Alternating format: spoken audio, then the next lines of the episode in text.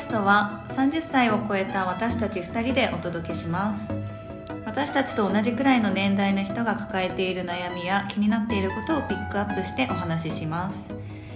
より豊かな人生を送るために私たちが日々感じていることをシェアしていきます。今日のテーマは手放すです。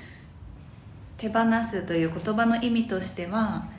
手に入れたものとかもともと持っているものを話すっていうことですが、まあ、それは実際にあるものだけではなくて仕事とか人間関係とかステータスなど、まあ、目に見えないものも対象になります。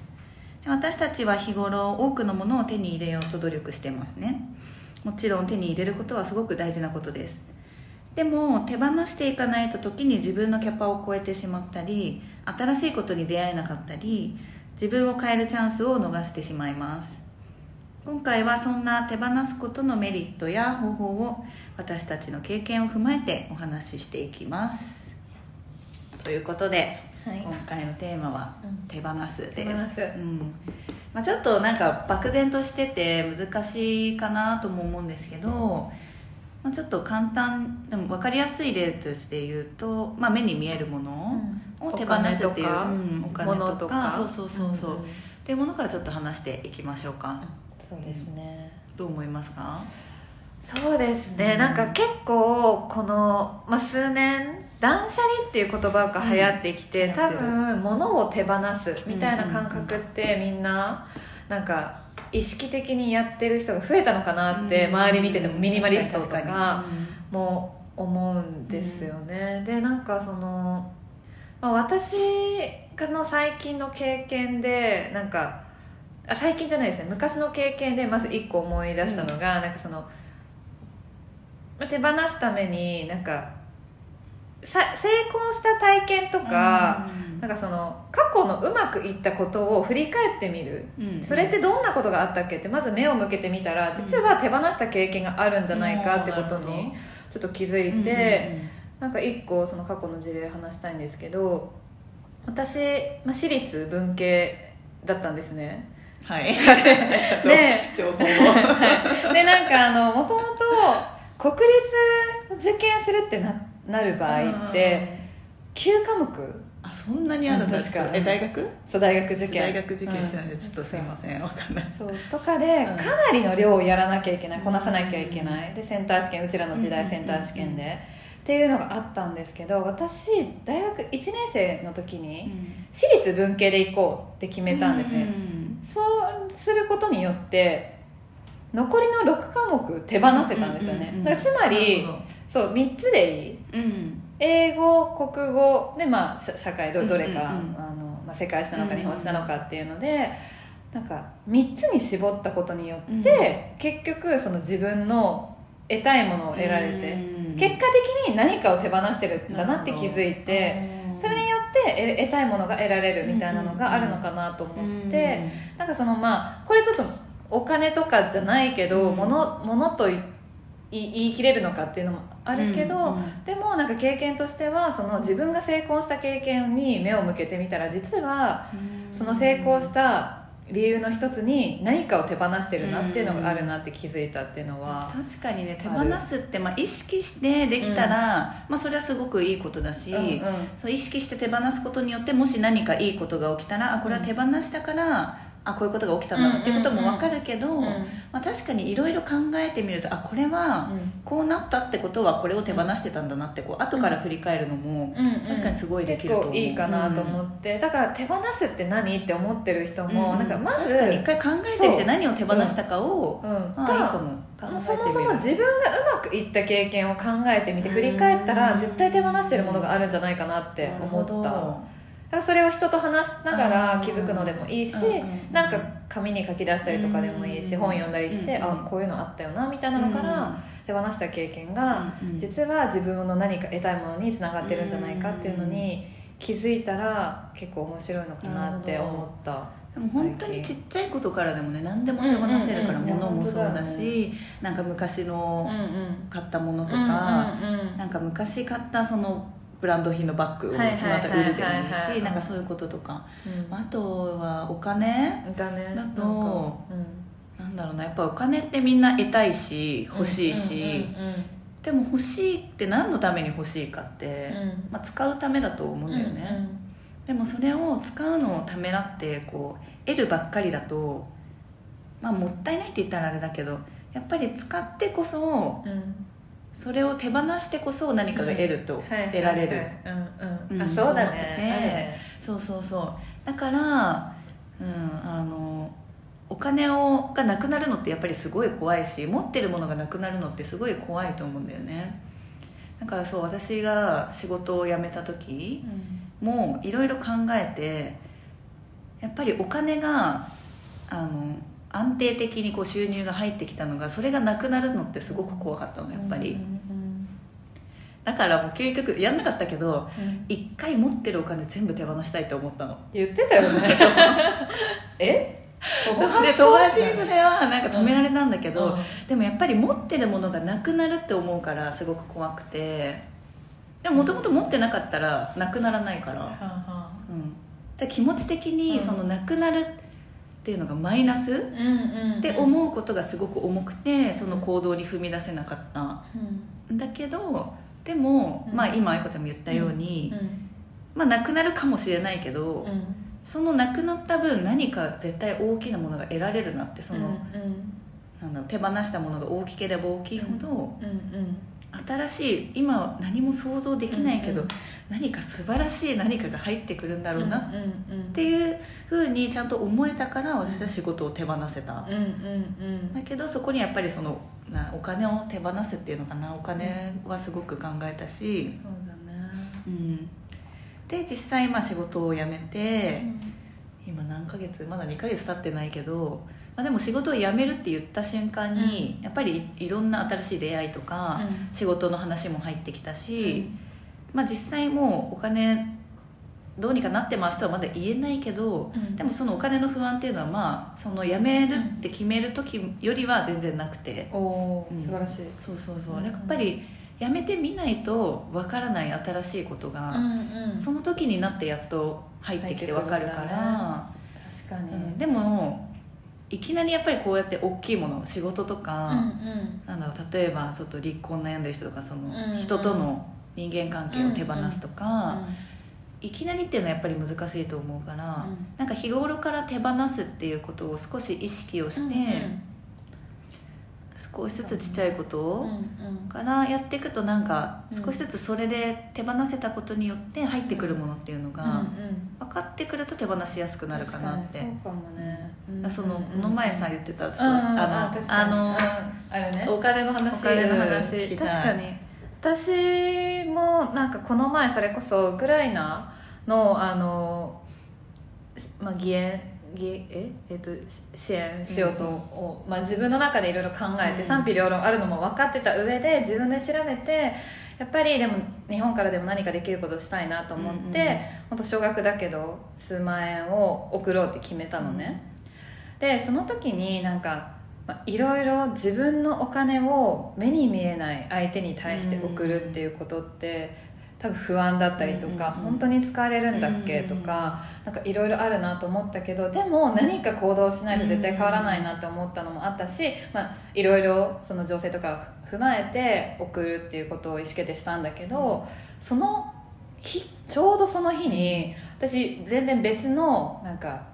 美容アカウントみたいなの仕事のそうアカウントをうん運用してるのがあって、でそのアカウントからなんか、まあ、いろいろ問い合わせとか来るんだけど、なんかその問い合わせいろいろ対応してたらその向こうから全然私はその、まあ、無料でっていうかうんうんうん。無償でやってるものなんだけど、向こうからなんかかか感謝うん感謝されて、うんさしてもらって、あのまあ、ギフト券っていう形で同じ金額が送られてきたのね。ねっていうのがそう。だからまあ言ったらその自分が支援したいと思って出した金額がその日に形で返返ってきたっていうのがあった時に、あやっぱりちょっとゾワッとそうゾワッとする経験でうん。本当に多分自分が執着してもお金をずっと持ってやろう。うんうんうんうん自分で節約して貯めていこう。っってしてたら何も変わらないって思ったけど、何か行動して、うん。その誰かのために何かやってあげようとか、まあ、うんもちろんそれが自分のためかもしれないけど、うん何か使うことによって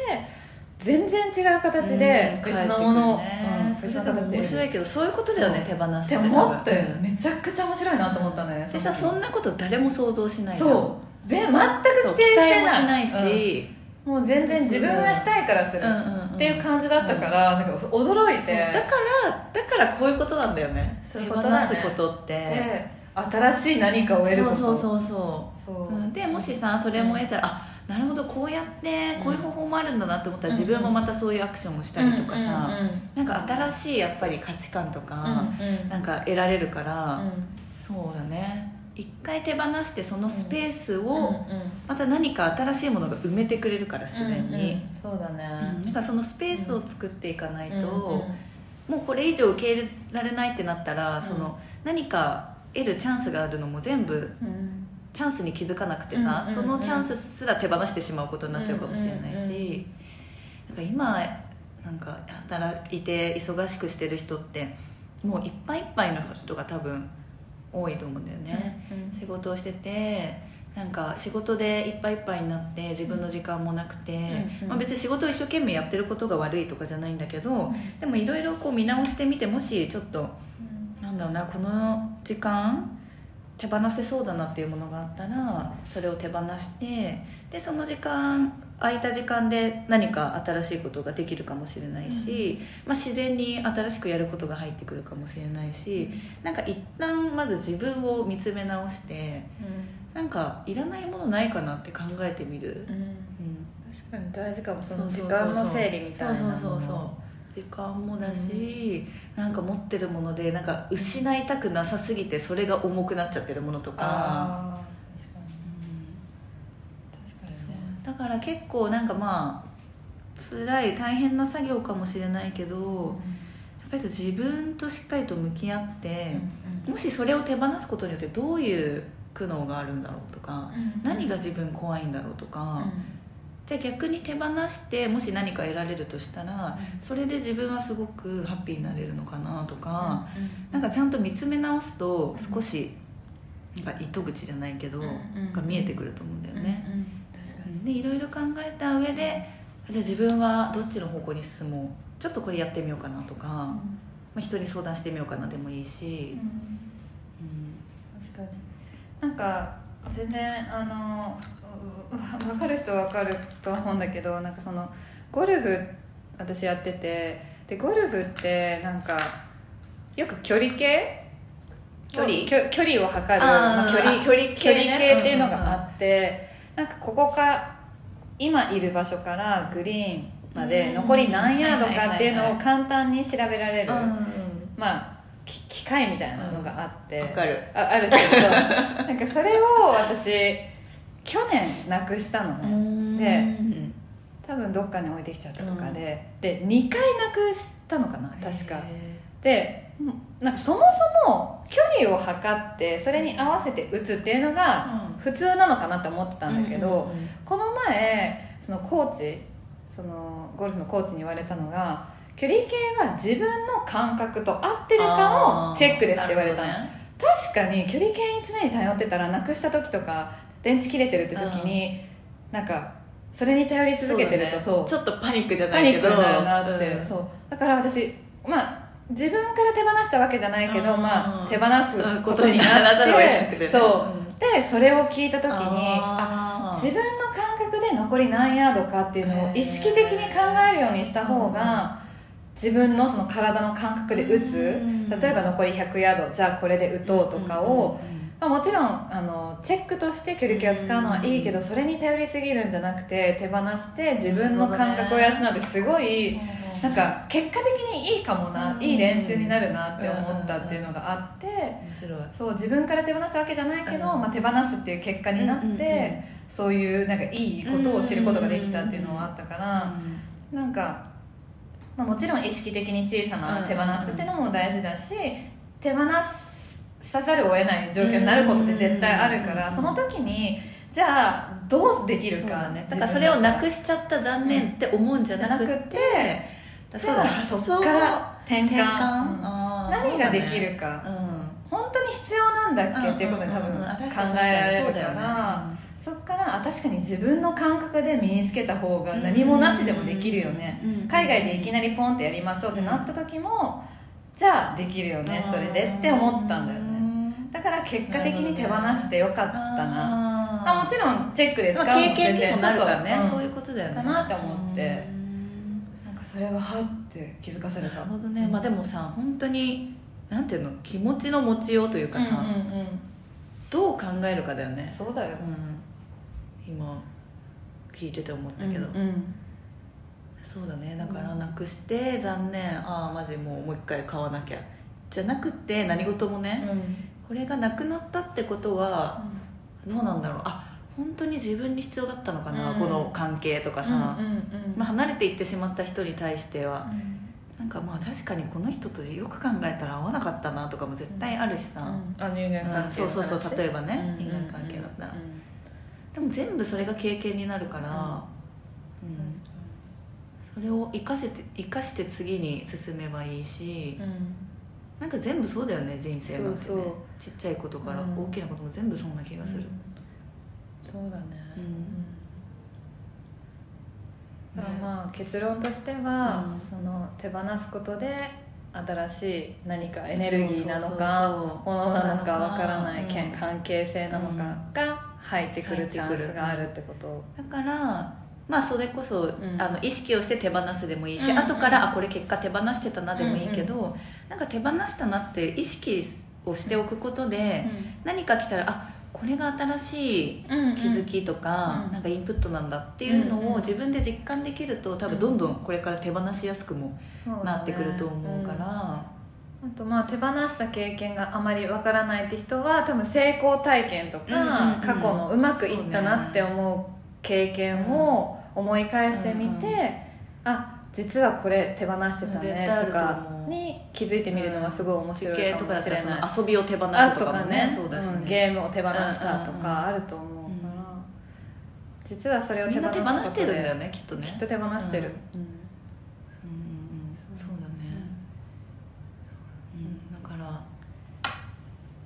うん。まずは気づいてうん。手放すことでより新しいものを得られたりん。楽しい方向に行く可能性があるってことに、なのでうん。恐れる必要はないです。手放す。小さなことから、はい。うん。やってみましょう。ね。ということで今回もお聞きいただきありがとうございました。ありがとうございました「Lie to My Room」は毎週金曜日にニューエピソードが配信されます。それではまた来週お会いしましょう。バイバイ。バイバイ